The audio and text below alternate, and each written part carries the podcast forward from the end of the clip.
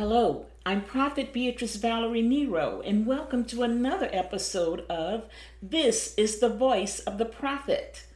This week I'll be sharing part two of the never and forever promises of God. In the first episode of this message, I shared with each of you what God has been ministering to my spirit from 1 Kings 9 and 2 Chronicles 7. In each of these chapters, God appeared to Solomon and spoke the never and forever words of promise. The people and the king had sacrificed, worshiped, and prayed to God. God told the king that he had heard his prayer, and it's from these words that we need to know and understand and hold on to the fact that God hears us when we pray. Not only does he hear us, he also answers us.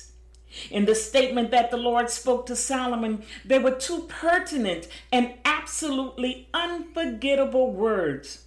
Those words were never and forever. In 1 Kings 9, the fifth verse reads, I will establish your royal throne over Israel forever, as I promised David your father when I said, You shall never fail to have a successor on the throne of Israel. Those two words, never and forever, are not only strong and powerful, they are definitive. They are unconditional, absolute, and final. They meant everything to Solomon, even as they mean everything to us and our descendants. In two separate chapters, Deuteronomy 31 and 6 in Joshua 1 and 5, the Lord used those same words for his people when giving them a never promise. Verse 6 reads, Be strong and courageous. Do not be afraid or terrified because of them, for the Lord your God goes with you. He will never leave you nor forsake you. In the last part of Hebrews 13 and 5, the same words of God are repeated for us. It says, Keep your lives free from the love of money and be content with what you have, because God has said, Never will I leave you, never will I forsake you. But those who have wondered if God has ever made you a never or forever promise, those are just a couple of them. But it must be remembered, as stated in part one, all of our Father's words to us come with stipulations, and these stipulations are meant to remind and encourage us to do good if we want the promises to be fulfilled. It's the same as when we say to our children, grandchildren, or some small child, if you're good, I'll buy you a donut. Or if you bring home good grades, I'll get you that special thing that you've been wanting. The words are spoken not only as an enticement, but also as a warning for the individual to do well and live up to the agreement that's been made. Never will he leave us or forsake us. That's not a temporary situation, but beyond permanent. It's eternal. When God says never, it doesn't mean that until He dies or even until we die. It's not only eternal and forever, it's generational. Even after we die, His promises will continue with our children, grandchildren, great grandchildren, and generations we may never see. God's promises just like his covenant, are conditional. God said to Solomon that the throne of David would be established forever. It meant that David's lineage would continue to rule Israel long after the death of David, as well as Solomon, if they obeyed and kept his commands. What has God spoken to us that we should hold on to as some of his forever promises? In Joshua 14 and 9, it reads, So on that day Moses swore to me, The land on which your feet have walked will be your inheritance and that of your children forever, because you have followed the Lord my God wholeheartedly. God's promises are not just to us, but to our children as well as our descendants forever.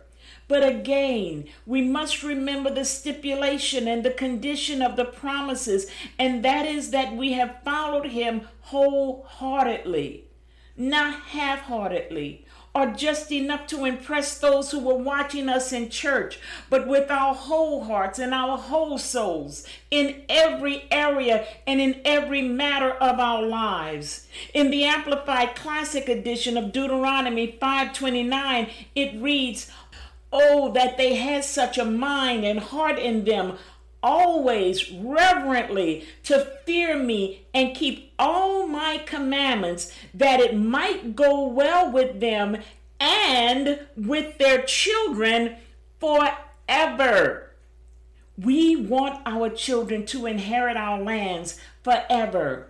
The little piece of land that I own here, I want it to be for my children, grandchildren, great grandchildren, and all of my descendants forever.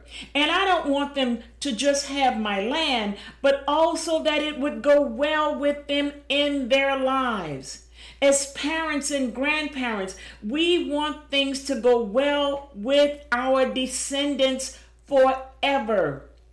When God speaks of the forever blessing, He's saying that it's generational and not just for the one individual and only one of their children, but for all of their following descendants. Again, in 1 Kings 9, at the fifth verse, it reads, I will establish your royal throne over Israel forever, as I promised David your father. The Lord made a promise to Solomon just as he had to David, and it's just as he, as he has made promises to us. As Peter said in Galatians 4:28, we are children of promise. When we think of the promises of God, we shouldn't think of some menial word or thought that we've been holding on to. We need to listen deep in our spirits as to what our Father has said that He wants to do, not only for us as individual, but for all of our descendants. The things we do and choices that we make today will affect generations yet to come. What is that thing that God will do forever and that will never change, not only for us as individuals, but for each of our descendants? For Solomon, it was the throne of David that would be established forever over Israel. It was a promise that they would never fail to have a successor on the throne of Israel. But what has God spoken to us personally that will be forever and will never change? Don't let it be that flesh appealing word that some prophet or evangelist spoke to you in order to get you to increase your offering. No, it's not a new car or even a new house. We don't want to come up with something that will mean nothing after the next one or two generations. We want to hear what our Father is speaking in reference to what He deems is relevant to our families and descendants that we may never see. For me, I want to know that all of my descendants will know and walk in covenant with the Father. It's not just about going to church and taking communion every first Sunday. It's not about being in covenant partnership with some big television ministry that will bring about our forever and never promises from, from God. It's knowing, walking, understanding, and living a covenant life with the Father according to His word and according to His will. I cannot stress enough that when God spoke to Solomon concerning his promises to David, he was showing again that covenant is generational. The good thing that our Father has promised us through the blood of Jesus is that his word will continue forever. God promised that he would do for Solomon and his descendants just as he did for David, on the condition that all of David's descendants would be men of integrity who would always obey the commands of God. Teaching our descendants concerning our covenant walk with the Father is not just about giving our tithe and offerings, although that is a part of it. But there is so much, much more.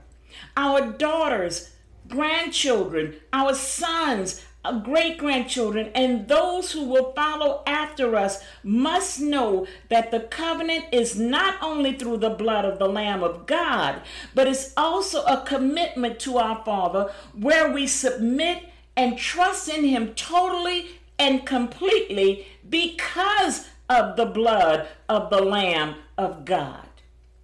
We of the Caleb generation have a responsibility to pass this on to our descendants. This is not just something that should be left to a pastor or some preacher to teach on a Sunday morning or a Wednesday night Bible study.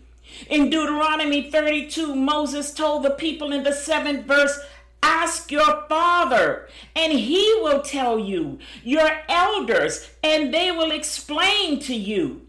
It's the responsibility of the parents to pass God's words on to our children and our children's children. Again, Moses said, Ask your father. He didn't say, Ask the preacher, prophets, or evangelists. He didn't say, Ask the Sunday school teachers or pastors and leaders. He said, Ask your father. And let me add that when he said to ask the elders, that word is not in reference to those who hold positions as elders of the church. It's in reference to the older men and women of the time. That's us the seniors, the golden agers, the baby boomers, and the Caleb generations. We are the elders. We are the ones that should be ready to teach those that will that we will leave behind what the word of God is saying. It is our responsibility.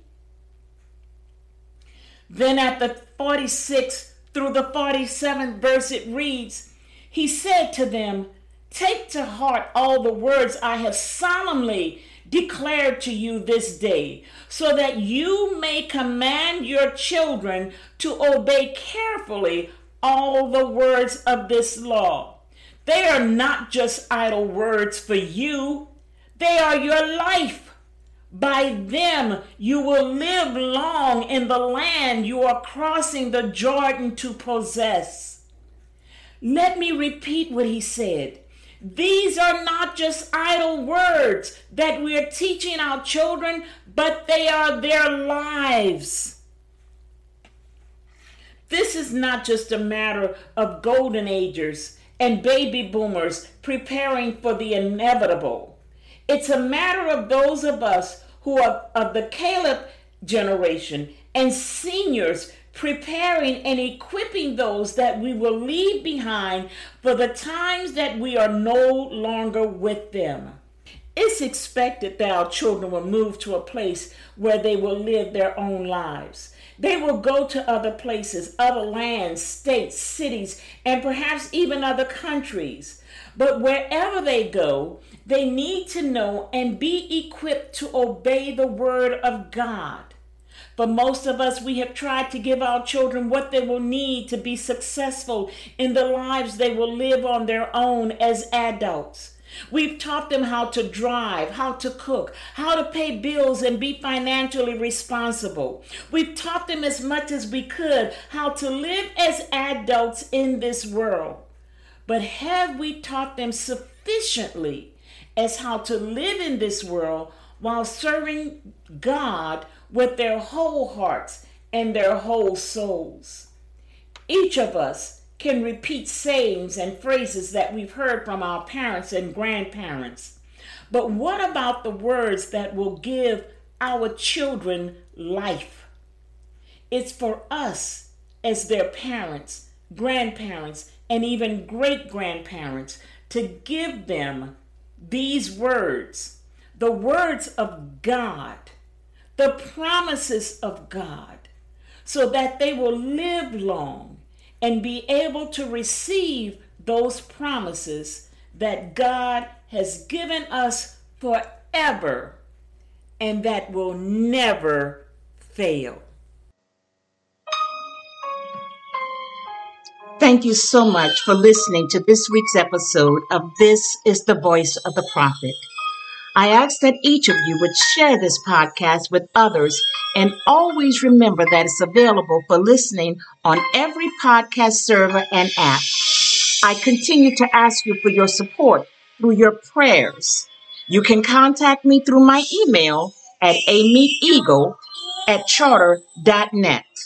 That's A M I T E E A G L E at charter.net and through the Facebook post or Facebook Messenger.